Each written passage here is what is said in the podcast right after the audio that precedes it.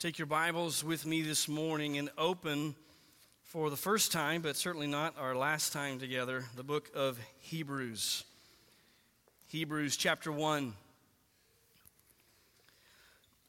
It's no secret that we live in a world that is filled with false religion and idolatry. The world's been riddled with false gods and false religion since the earliest days of human history, because all men know instinctively through conscience and creation that there is a God and that they are guilty and accountable to God. And there is a constant attempt then to pacify their guilty conscience through the creation of man-made gospels and man-made gods. The Bible's clear that the unbelieving man is dead in his sin and does not seek for the true God, but that does not mean that he's not religious. In fact, all men are religious in one way or another. Even those who claim to be atheists end up creating their own type of religion that's really not built upon disbelief in God, but rather rejection and hatred towards God. And this smorgasbord of false religion that fills our world has caused many Christians to ask the question, how do we know definitively that our religion is the true and right religion? How do we know that our God is the one true God and that our gospel is the one true gospel? Is the Christian faith simply built upon a sort of religious house of cards in which we blindly believe what we've been told by others, or does it have a true and sure foundation? Is there some definitive proof that Christianity alone is the right and true religion? Well, friends, it's my joy and honor this morning to announce absolutely yes.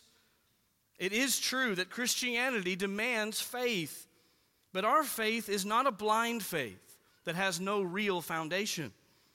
Our faith, in fact, the entirety of our religion as Christians, is built upon the person and work of Jesus Christ.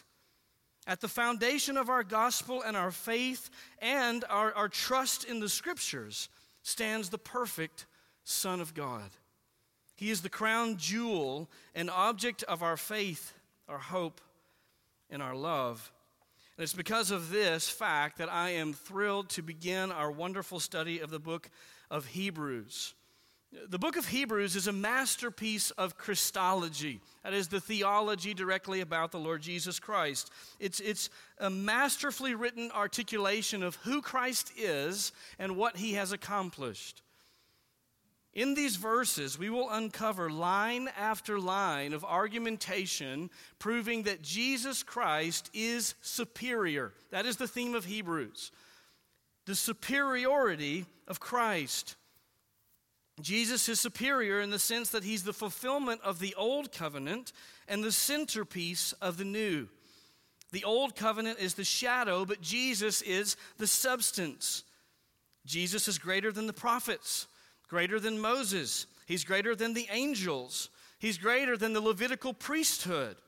Jesus, in fact, is a better sacrifice because by his own blood, he has entered into the very presence of God where he sits even today until the Lord, the Father, uh, brings the appointed time in which his enemies will be crushed under his feet and he will reign in righteousness over his people as the rightful King of kings and Lord of lords. The author of Hebrews, as we will find, is well studied in the Old Testament. He knows the Old Testament well, and it will cause us week in and week out to go back to the Old Testament and make sure that our understanding of the Old Testament is, is accurate so that we can understand the arguments that he is making. In fact, one of the reasons I chose Hebrews, I was I was bouncing between do I do an Old Testament book or a New Testament book, and I chose Hebrews because you really get both. We will be in the Old Testament so much in order to understand this book that we will get a well-balanced picture of the Scriptures. But before we dig into this masterpiece, let me just give you a little bit of a backdrop, a little bit of context about the book of Hebrews. You understand that every inspired uh, book in the Bible has two authors, a divine author and a human author. We know from Second Timothy three sixteen and seventeen that all Scripture is inspired by God, that is breathed out by God himself, and therefore it's profitable for teaching, for reproof, for correction, for training in righteousness. But the Bible also is clear that there were human authors through whom God brought this revelation. We see that in Second Peter chapter one, verses twenty and twenty-one, where Peter says, "But know this first of all, that no prophecy of Scripture is a matter of one's own interpretation, for no prophecy was ever made by an act of human will, but men, moved by the Holy Spirit, spoke from God." There we have both authors together. We have the human author that sort of served as the pen in God's hand to write the inspired words of Scripture. Now, in most cases, we know both the divine author and the human author when it comes to the books of the Bible, but this is one of those rare cases in which the author chooses not to reveal his identity. Now, you can read books and books, literally, on different theories about who wrote the letter to the Hebrews, but at the end of the day, the truth is any line of reasoning around this is futile in the end because there's no objective way to say. In fact, people have written doctrinal dissertations on this only to come to the end of hundreds of pages to say, but ultimately we can't know. The truth is, God is the inspirer of this letter, and that's as far as we can go. Now, there are some, uh, some pieces of information given to us in the letter itself that give us uh, certain pieces of information about the author without revealing his identity. For example, we know that he was a man because in chapter eleven, verses thirty-two, he uses a masculine pronoun to refer to himself. We know that he was acquainted with Timothy because he mentions Timothy by name in chapter thirteen. And, and if he was an associate of Timothy, we could assume it's likely that he was also an associate of the Apostle Paul. It's clear in chapter thirteen at the end of the letter that, that he knew these people well, that he had a personal relationship with them, and that he had some level of authority that would have been recognized by the people reading the letter. We know the author was almost certainly not the Apostle Paul, although many have put him forward as a potential author, uh, because for several reasons. One, it doesn't follow at all the pattern of Paul's letters. Even the Greek is very different than the Greek in Paul's letters. But most definitively in chapter two, if you look at, uh, we'll begin in verse four, he's talking about how the, how they received the good news of the gospel. And he says, "God also testifying with him both by signs and wonders and by various miracles and by gifts of the Holy Spirit according to his own will." Talking about the, the disciples. Um, go back to verse one, though. Let's back up a little bit further. "For this reason we must pay much closer attention to what we have heard so that we do not drift away from it. For if the word spoken through angels proved unalterable and every transgression and disobedience received a just penalty, how will we escape if we neglect so great a salvation?" Now notice this order.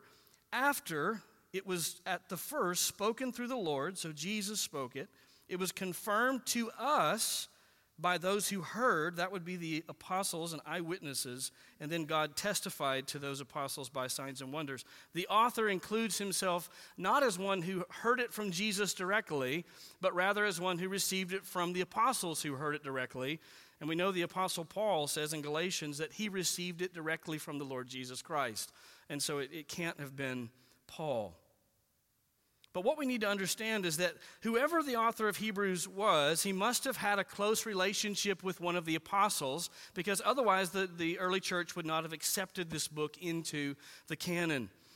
Understand that every book in the New Testament was written either by an apostle directly or by someone very closely connected with an, an apostle, sort of under their authority. We see that Hebrews is being quoted by, by leaders in the early church as early as the mid nineties. And so this was a book that was very early on accepted by the church. That's as much as we can say about the author. The same is true of the recipients and even the location of the recipients. We don't know who they were. We assume they were likely Jews. That's why the book is called Hebrews, a title that was added later. That's not an inspired title. We assume they were Jews because he speaks so much from the Old Testament and at times without explanation, as if the people would have known what he was talking about. As we're going to find out as Gentiles, we often don't immediately know what he's talking about. We've got to go back to the Old Testament to make sure we understand. So it is very likely that the, the, the audience was composed primarily of Jews.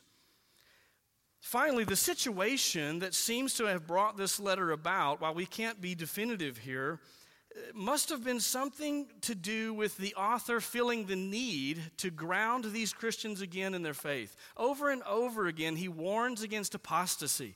He warns against falling away from so great a salvation. Obviously, there must have been some external pressure, whether it was from persecution from, from Rome or from other, other uh, Jews who were trying to draw them back into some form of, of Judaism and adding that to the gospel. We can't be sure, but clearly his desire is for them and for us to have a great confidence in the Lord Jesus Christ and the gospel. And so he comes back to that theme over and over again so that there, there will be no doubt that Jesus Christ is superior over all. I want you to keep that theme, the superiority of Christ, burned in your mind. Because if you've ever read Hebrews and gotten confused, it's probably because you may not have understood the theme. But once you understand the theme, that all he's doing is proving that Jesus Christ is superior, all of a sudden you see this flow.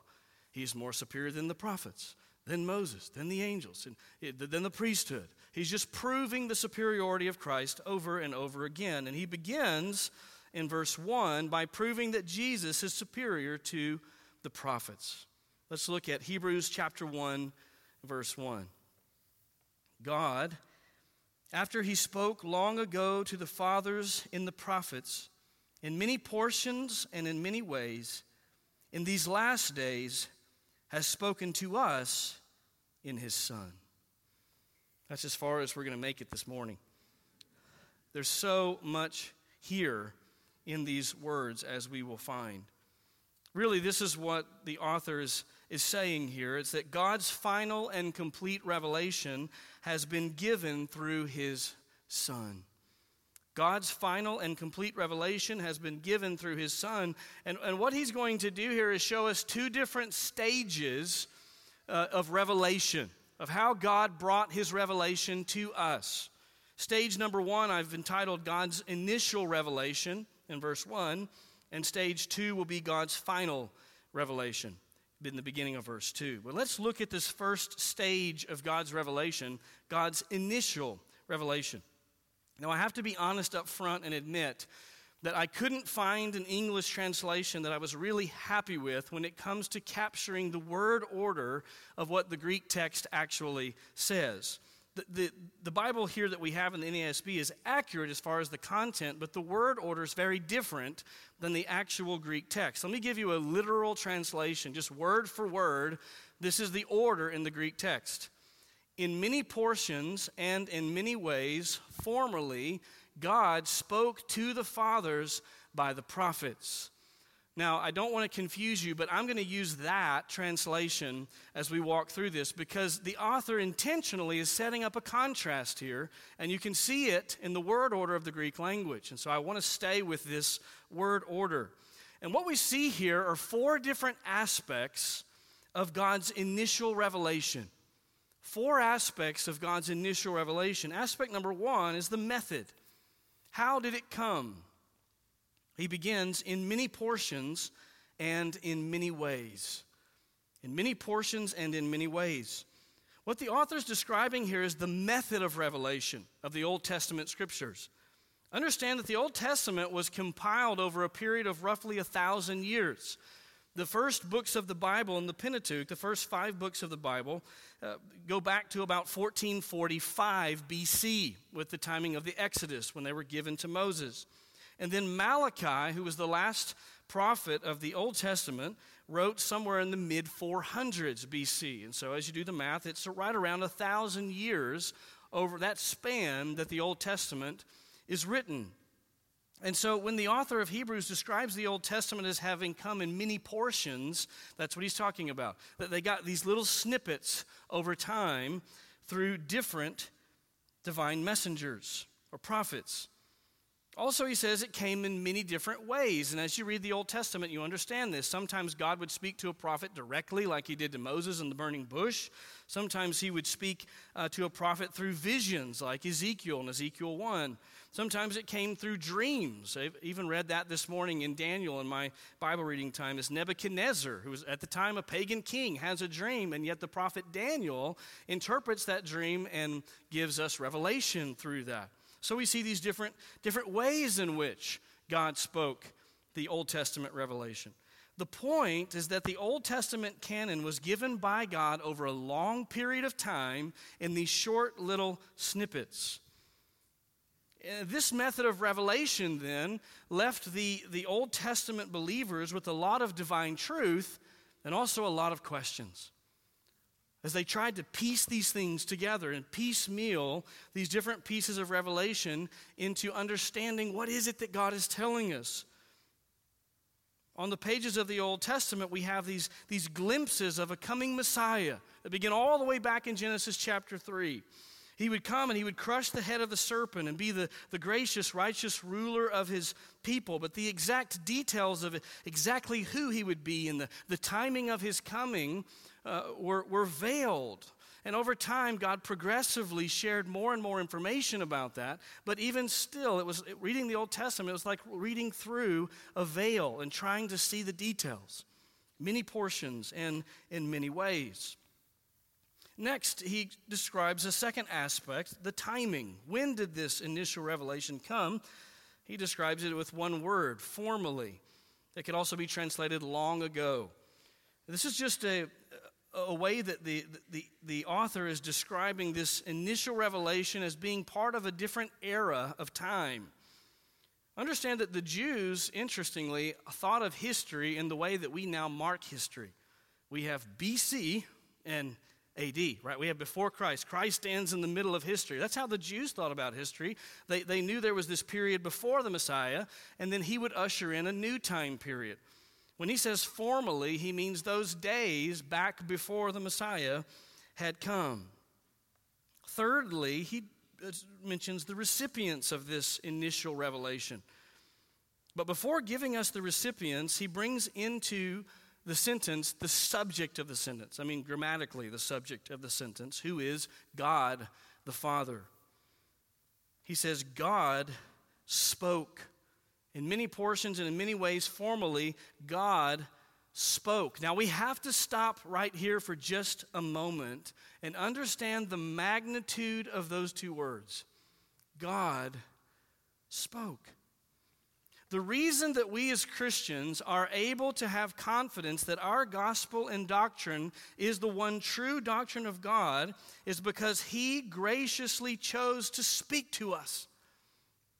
He chose to tell us.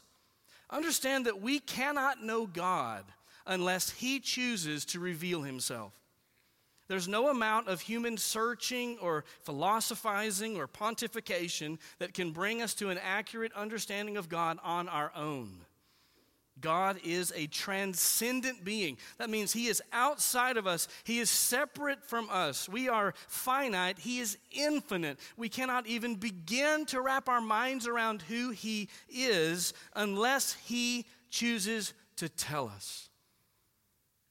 And the good news is, the author says here, God spoke.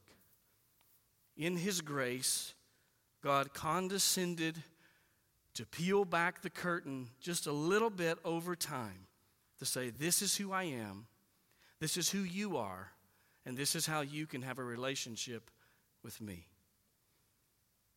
You see, before that happened, all that man had was what we call general revelation. That is, man has a conscience and man has creation.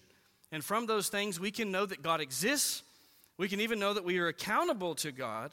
We can know that God is all-powerful. Go read Romans one. He, he lists these things that we can know just from creation. But what we cannot really know is the true character of who God is and the gospel. We're cut off to how to be reconciled to God if all we have is a conscience and creation.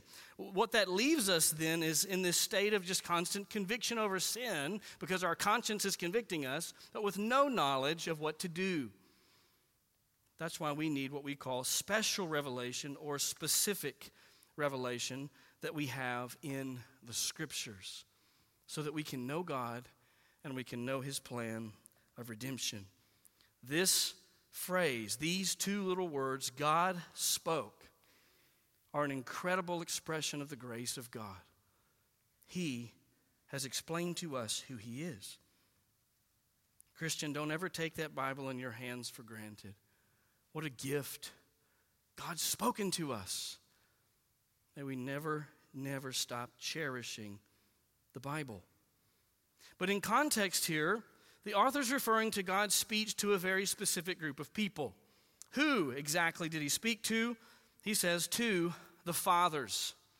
To the fathers. Now, fathers can be used in different ways in the Scripture. Sometimes it referred specifically to Abraham, Isaac, and Jacob. But here it's just more generally meaning the, the Jews' ancestors. He spoke to our ancestors in the past tense formally in many portions and in many ways. And now finally he gets us to a fourth aspect. How exactly or through whom did God bring this previous revelation? Aspect number four, the messenger. The author writes, through the prophets. Through the prophets. In the years prior to the coming of Christ, God communicated revelation to His people directly through divinely appointed and chosen and verified messengers called the prophets. I want us to take a moment and dive deep here on this concept of God speaking through the prophets, because it's crucial that we understand the significance of this in the same way that the original audience would have understood what this means. There are two key reasons I want to take a pause and look at this. One, I want you to know that we can have good reason to have confidence that the Bible is the Word of God. And we'll see that here as we look at how the Word came through the prophets in the Old Testament. But also, we, we need to understand the, the special role played by the prophets here, because it's going to help us understand the magnitude of what the author's communicating about Jesus. If you have a lower view of the prophets, you, you may not understand exactly what the author is communicating in this text. Understand that the prophets in the Old Testament were not self-appointed. They were not appointed by kings or governmental officials, and they were not selected by popular vote. God chose those who would serve as His mouthpiece to the people. And, and hear this, He clearly testified to His choice of these men so that everyone would be clear on who were true prophets and who were false prophets. We have to understand this. Now, if you were a Jewish person at this time and we asked you, who is the premier prophet? Everyone would say, Moses. Moses is the, the premier prophet in the Old Testament. Certainly there were other godly men who preceded Moses, but understand that when it comes to written revelation, that begins through the ministry of Moses in fourteen forty-five B C. And what's interesting is that with Moses, God does two things. God validates Moses in front of all the people so that everyone will know undeniably that he is God's man, that he is a prophet speaking on God's behalf. And then God lays down a pattern through Moses of how future prophets will come and be verified after him. This is how we can have confidence that what's contained in the Scriptures has been verified by God Himself. First of all, I want us to take a moment and see God's validation of Moses. Turn to Exodus chapter nineteen. Exodus nineteen. I promise this little journey will be worth it. Exodus nineteen. Remember the context here. Uh, God's just led the people out of Egypt uh, under the leadership of Moses. There were these ten plagues that God brought against the Egyptians and, until Pharaoh finally lets them leave. But even then, he chases them through the sea that God had parted, and God closes it on the Egyptians, and they are finally free. But now that they're in the wilderness, and they're finally a people that is free, they need some instructions. They need some organization, and they need a covenant with God on how they're going to relate to God. So listen to how this takes place. This is Exodus nineteen, beginning in verse one. We're going to read a good portion of chapter nineteen. In the third month, after the sons of Israel had gone out of the land of Egypt, on that very day they came into the wilderness of Sinai.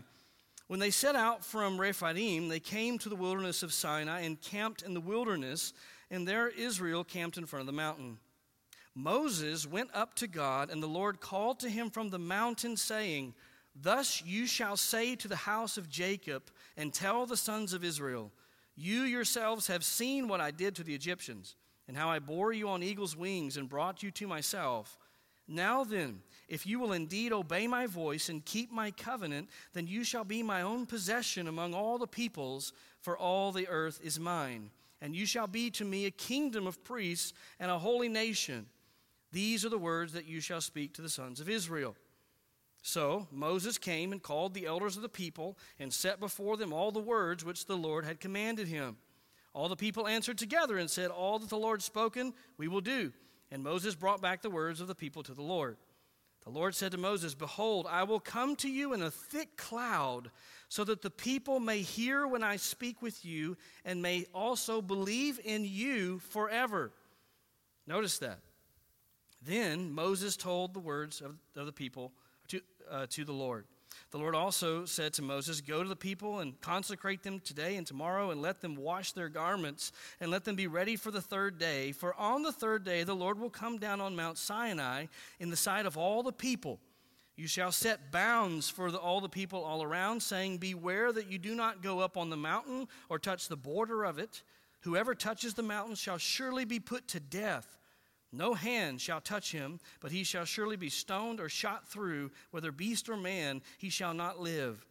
When the ram's horn sounds a long blast, they shall come up to the mountain.'"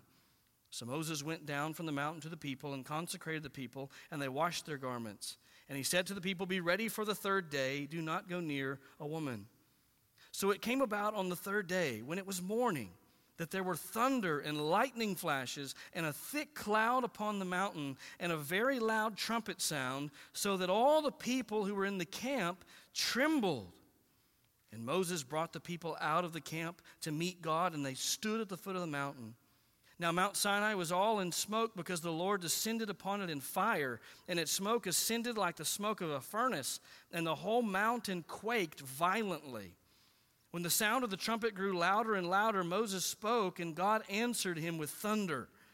The Lord came down on Mount Sinai to the top of the mountain, and the Lord called Moses to the top of the mountain, and Moses went up.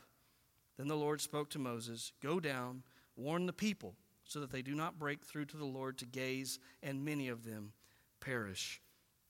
Now we'll stop there. The, the, the account continues, but what I want you to see here is this beautiful, wonderful scene of God visibly displaying his presence in such a way that the entire people of Israel can see it.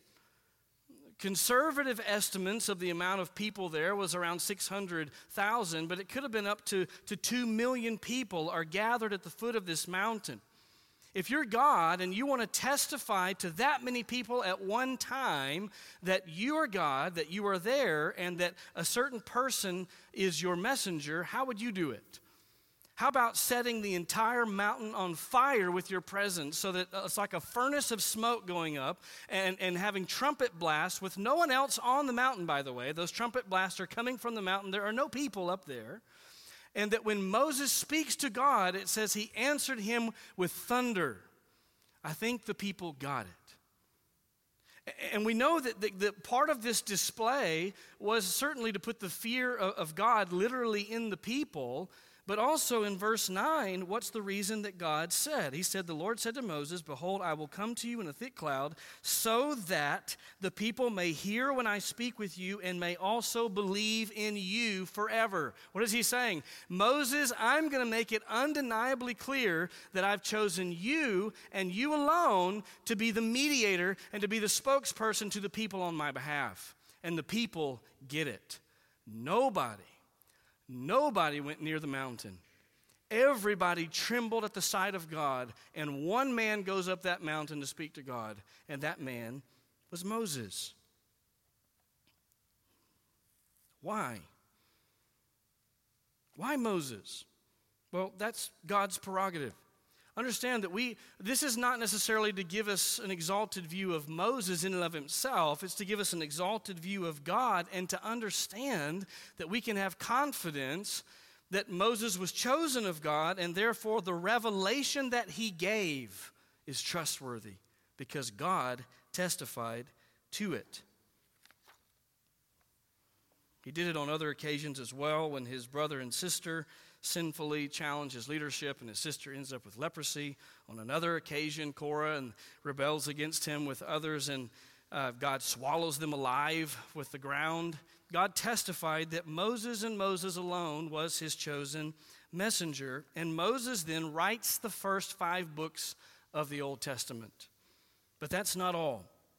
After having testified to the fact that Moses was God's chosen messenger, through Moses we have this test for future prophets. I want you to see there was a, now a test given so that Israel would know who were true prophets and who were false prophets. The book of Deuteronomy is Moses' final instructions to the people of Israel before his death. Okay, at Sinai that we just read in Exodus, stay with me here, he gets the law for the first time. But then they wander around in the desert for forty years, remember, because the people are sinful and the, that generation dies. Now, in Deuteronomy, they're, they're, they're about to enter into the promised land. Moses is going to die and hand over the reins to Joshua, but before he does that, he reiterates the law yet again and calls this new generation to commit to follow Yahweh before they enter into the promised land. As part of that, he explains that other prophets are going to come. And here, here's the criteria, two criteria for true prophets. Number one, they must not contradict previous revelation.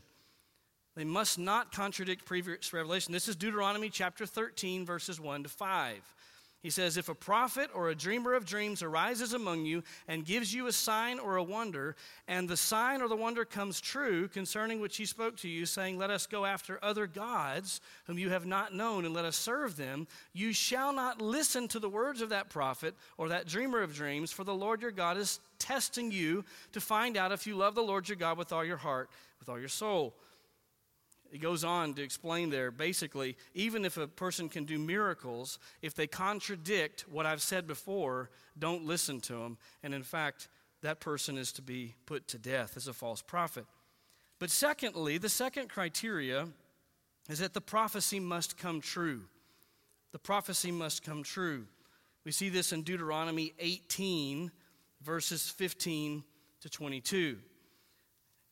It says, the Lord your God will raise up for you a prophet like me from among you, from your countrymen. You shall listen to him. This is according to all that you asked of the Lord your God in, in Horeb on the day of the assembly, saying, let me not hear again the voice of the Lord my God. Let me not see this great fire any more, or I will die. The Lord said to me, they have spoken well.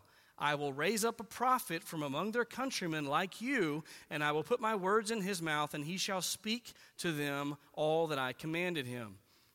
We'll stop there just for the sake of time. Basically, what Moses is saying, what God is saying through Moses, is Moses is a verified messenger, and other messengers will come after him that will also be verified messengers. He goes on to explain in that passage that they will know the true prophet from the false prophet, because what the true prophet says will come true. And if a prophet prophesies something and it doesn't come true, he says, don't listen to him, I have not sent him. By the way, just as a side note, this is why this, this new teaching of sort of a secondary level of prophecy that's popular today, that, that says that we can prophesy and give real revelation, but it can be fallible, so sometimes it's right and sometimes it's not, it is a false idea that has no basis in Scripture.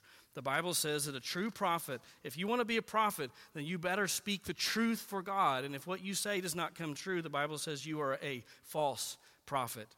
There's either real revelation or there's no revelation. There's no in between.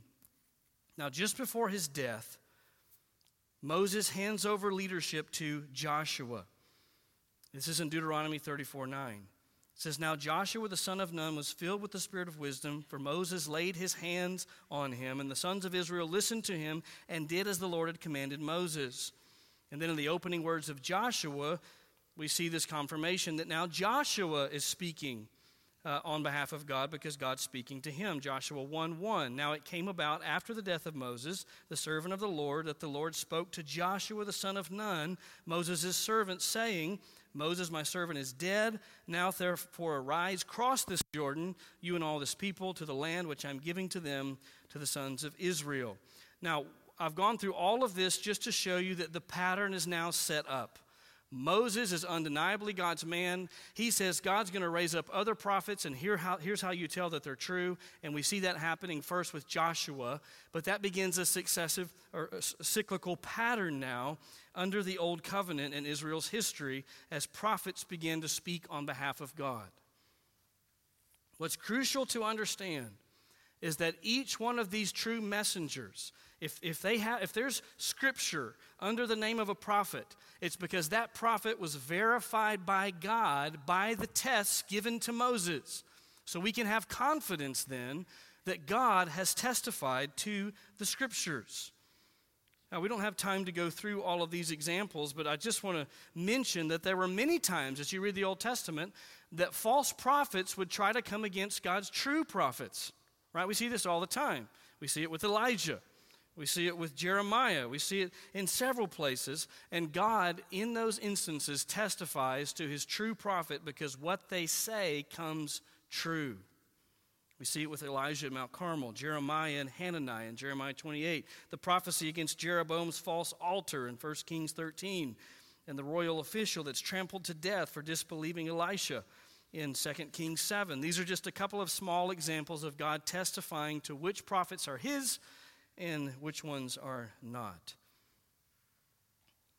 All that to say, these men, having been validated by God, added to the scriptures to give us the Old Testament, and the Jewish people rightfully esteemed these men. They esteemed Moses. They esteemed these other chosen servants of God. Why? Because God had undeniably verified that they were true prophets who spoke for him.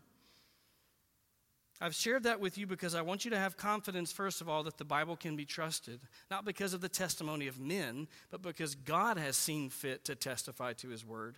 But secondly, I want you to be set up to understand the magnitude of what the author of Hebrews is going to say next. Now turn back with me to Hebrews with that context of, of how the prophets were verified and how they spoke and the esteem with which the people would have held them and given to them, and rightfully so. We come to stage two, God's final revelation. God's final revelation. Back, let's read beginning in verse one again.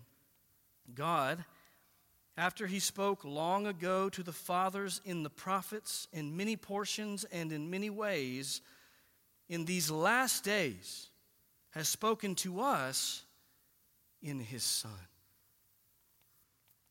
In his Son.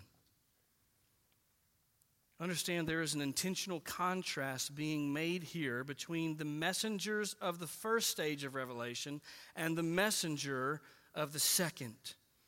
He phrases this in such a way that it's clear that there is a distinction here. Now, let me be clear to say this, that the, the Old Testament and the New Testament are equally inspired scripture. Therefore, they are equally true, equally beneficial, and equally authoritative. He's not saying that the Old, Old Testament revelation is somehow sort of a secondary kind of revelation to the New Testament. Instead, he's pointing to the finality and the completion of God's revelation and to something very special about the messenger who gave it in this second stage. This messenger is superior to the prophets. So with our, our remaining time, let's look at three aspects of God's final revelation. We've seen his initial revelation. Look with me at his final revelation. The first aspect, again, here's the timing. He says, in these last days. Now, this was a popular way for authors of Scripture to refer uh, to the time of Messiah. Remember, as I said, history really boils down to two periods, the, before Christ and after Christ. Jesus ushered in this new time period that the Bible calls the last days. We live in the last days according to Scripture.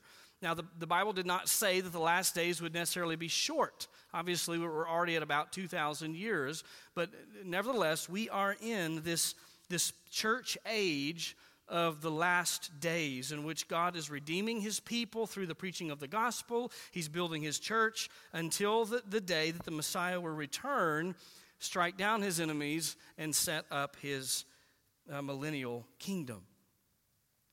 We are in the last days. But next, he turns to the recipients. To, to whom did this revelation come? Aspect number two, the recipients. He says, to us. In these last days, God has spoken to us. Now, obviously, in context, he's referring to the original audience here. He's calling them to understand the privilege that they have.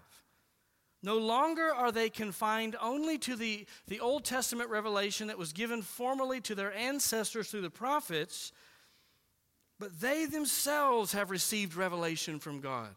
And of course, in a sense, that phrase to us extends to us because we still have it. We have it here, contained in the Scriptures. We too have received this new revelation. Understand that the author is trying to cement our confidence in the truthfulness of the gospel and the reality of, of Christ as the exalted Son of God who's superior to the prophets. Astonishingly, get this, we have something that the godliest old covenant saints never had. We have revelation that Abraham didn't have, that Moses didn't have, that Jacob didn't have, that David didn't have. We have the privilege of the Scriptures given through the Son. Listen to how Peter talks about this. First Peter chapter one, verses ten to twelve.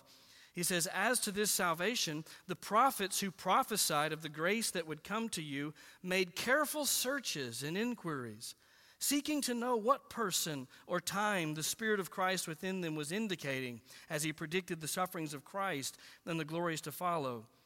It was revealed to them that they were not serving themselves, but you in these things, which now have been announced to you through those who preach the gospel to you by the Holy Spirit sent from heaven, things into which angels long to look."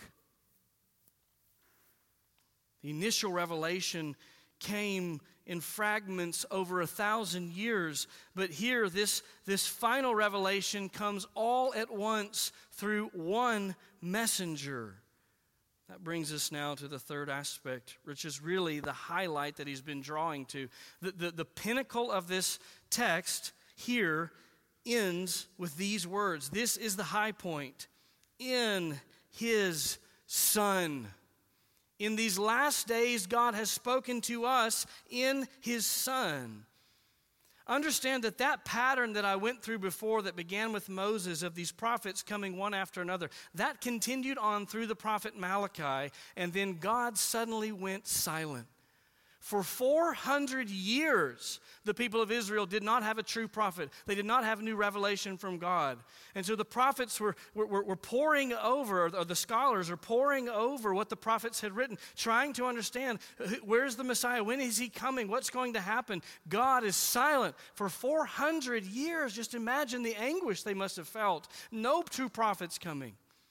Until finally, one day, an old man is drawn by Lot to be the one who would go in and burn incense in the temple, a man named Zacharias. And as he was there, the silence is broken. And God tells Zacharias that he's going to be the father of a prophet named John. And John would prepare the way for the Messiah. But there's something else. You see, back in Deuteronomy, when I read from Deuteronomy eighteen, I left out intentionally an important detail. Let's look back again at Deuteronomy eighteen, verse fifteen. It says, "The Lord your God will raise up for you a prophet like me from among you, from your countrymen. You shall listen to him." This is God speaking to, uh, through, to and through Moses. God's going to raise up, but notice this, he says, a prophet, singular. You see that? He's going to raise up a prophet. He doesn't say he's going to raise up prophets, plural, although that is what happens. But he says specifically, in the singular, God's going to raise up a prophet. And then, curiously, we read at the end of Deuteronomy, uh, notice what it says. It says in Deuteronomy thirty-four, verses nine and ten, it says, "Now Joshua the son of Nun was filled with the spirit of wisdom, for Moses had laid his hands on him, and the sons of Israel listened to him, and he did as the Lord had commanded Moses." Verse ten, "Since that time, no prophet has risen in Israel like Moses, whom the Lord knew face to face." But what did Moses say? A prophet's going to be raised up like, like me, and then we have here, but since then, no prophet like Moses has ever come. Understand that the people in the, in, in the Old Testament began to put it together that they were to be expecting a prophet. Not just a prophet, but the prophet, one that would be like Moses, speaking face to face to God.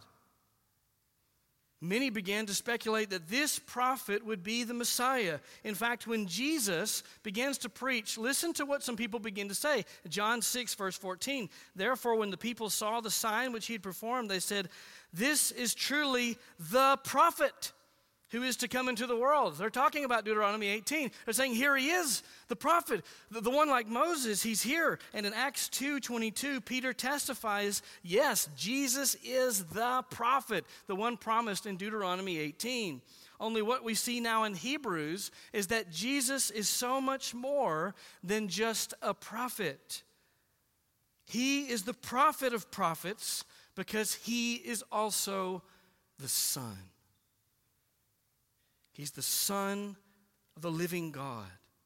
In these last days, God gave us his full and final revelation in the person of his own precious Son.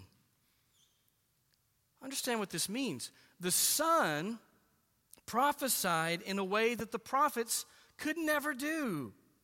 Why? Because when Jesus was on earth, he was not just speaking prophecy. He himself was the revelation of God. In his very person, everything he did was the revelation of God. Everything he said was the revelation of God. He was God in flesh. God became incarnate in Christ. That's why in John fourteen six, he says, "I am the way, the truth, and the life." He says, "I am the truth." You want to know truth? Know me. Not just what I say. I'm truth in human form. Jesus, the Son, reveals the Father in a way the prophets could never dream of. And again, that's not to say that the Old Testament is somehow less than the New Testament. That's not the point. The author's making a point between the prophets and the Son. He's saying, look at the Son. We have the revelation of God in the person of his Son. God's final revelation, because he took on flesh so that we might see him. Perhaps we could think of it this way. The difference between the revelation of God through the prophets and the Son. Imagine with me for a moment that we live in a culture that still practiced arranged marriages. And one day a father comes home to his adult, adult daughter and says, "Sweetheart, I have the best news. I've just spoken to a man and his parents, and we've come to an agreement, and I've given him permission to marry you. I found you a husband today." And the woman is, is excited but obviously nervous because she's never met this man and she has no idea what he looks like. She has no idea what his character is like. And she begins to wonder, will, will I like him? Will we be compatible? Uh, will I find him to be attractive? Does he have the character qualities necessary to raise our children rightly? Will he be able to provide for me financially? All of these questions begin to enter her mind. And, and so she asks her father, "Dad, tell me about this man. What is he like?" He says, "Oh, daughter, don't you know that I love you? I would never give you away just to any man. No, this is a special man. I know it's hard, but you have to trust me that, that, that this is a good man, a man that will love you and a man that you will love." And so the preparations are made and the days and the months roll on and roll by, and the wedding day finally comes. And as is customary, the, the bride puts on the, the best and most beautiful dress that her family can afford, and she also puts on a beautiful but thick veil over her face. And as she begins to make her way down the aisle, she's she's peering through that veil, trying to see the groom. And at first, from the back of the room, she can just make out the edges of his form. But as she gets closer and closer to the front of the room, he becomes more and more in view until finally she's standing there face to face, but still looking at his face through the veil. And so she can see it in ways that she couldn't from the back of the room and that she couldn't in her mind's eye from her father's description, but still it's pixelated as she looks at his face through the veil until finally the groom gently takes the veil and removes it from her face. And she looks in the face of what is to be her husband, and she sees. And she sees in his face and his eyes that he is all that her father said and more. Christians, that's what we have in the Son. We have the scriptures as God began to tell us about the Son as he was coming. And we have these, these details, and they become more and more clear as he, this prophet tells us this, and this prophet tells us this. And we're looking, but we're looking through this, this veil, and we can kind of see, but not really, until finally God says, here he is in the Son, in the flesh. Look at him in the face. And when we open the pages of Scripture, we look in the face of Christ. Don't you see the treasure that we have? This is what the author of Hebrews is trying to say. He's saying, yes, the prophets spoke in, in many portions and in many ways, but in these last days, he has spoken to us in the Son. We have the words of God. We not only have the words of God, we have the person of God in his perfect Son. This is what he's trying to say. Obviously, there's so much more to unpack about this Son, and we will do that next week as we see exactly how has he spoken through the Son, and in exactly what ways is he so superior to the prophets. He will tell us in detail. But I want us to turn our mind this morning to two crucial ways that we should respond to just this initial verse. First of all, cherish and obey the word. Cherish and obey the word. Christian, I hope you now see more clearly the treasure that we have in the scriptures. The eternal God, our Creator, has graciously chosen to reveal himself verifiably through his chosen messengers. And now we have that revelation neatly bound for us in a book. And we can read it, and we can study it, and we can memorize it, and by God's grace, we can live it. But never, never neglect the precious gift of Scripture. If it's sadly collecting dust on your shelf, pick it up, dust it off, read. Know this treasure that God has given us, but don't just know it. Seek by the power of the Holy Spirit to live it, to obey it. And then secondly, cherish and obey the Son. Cherish and obey the Son. Not only do we have God's written revelation, we have his incarnate revelation in the person of Jesus Christ. In the Son, we see the Father perfectly. Here's the amazing thing about Jesus. He did not come only to reveal God and his truth, but to purchase God's people with his own blood. Jesus came so that you could not only know God, but be reconciled to him forever. Jesus came because every single one of us have sinned against God. We've broken God's law. We are guilty before God. We have no excuse. If we're honest with ourselves, we know that. We know that we've not been good before the Lord, that even our, our best deeds have been tainted with sinful motives. And we are guilty. If God were to give us what we deserved, we would be eternally separated from him in hell, rightfully so. But Jesus came, and in his revelation of the Father and the truth and the gospel, he laid down his perfect life to pay the penalty that our sins had earned. And then he rose from the grave. And understand, in that resurrection, that is the miracle that he himself prophesied that proved that he is the prophet of prophets, the very Son of God, and that the Father has accepted his sacrifice on the cross for sin. And the Bible says that if you will repent of your sins and put your faith in Jesus Christ, then you will come to know this Lord Jesus Christ, and your sins will be forgiven. You will be made new and be able to be with him forever. I pray that you know the Son.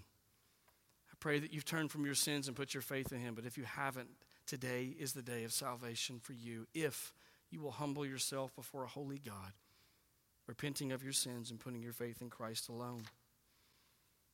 I look forward to our journey through the rest of Hebrews as we look at this glorious Christ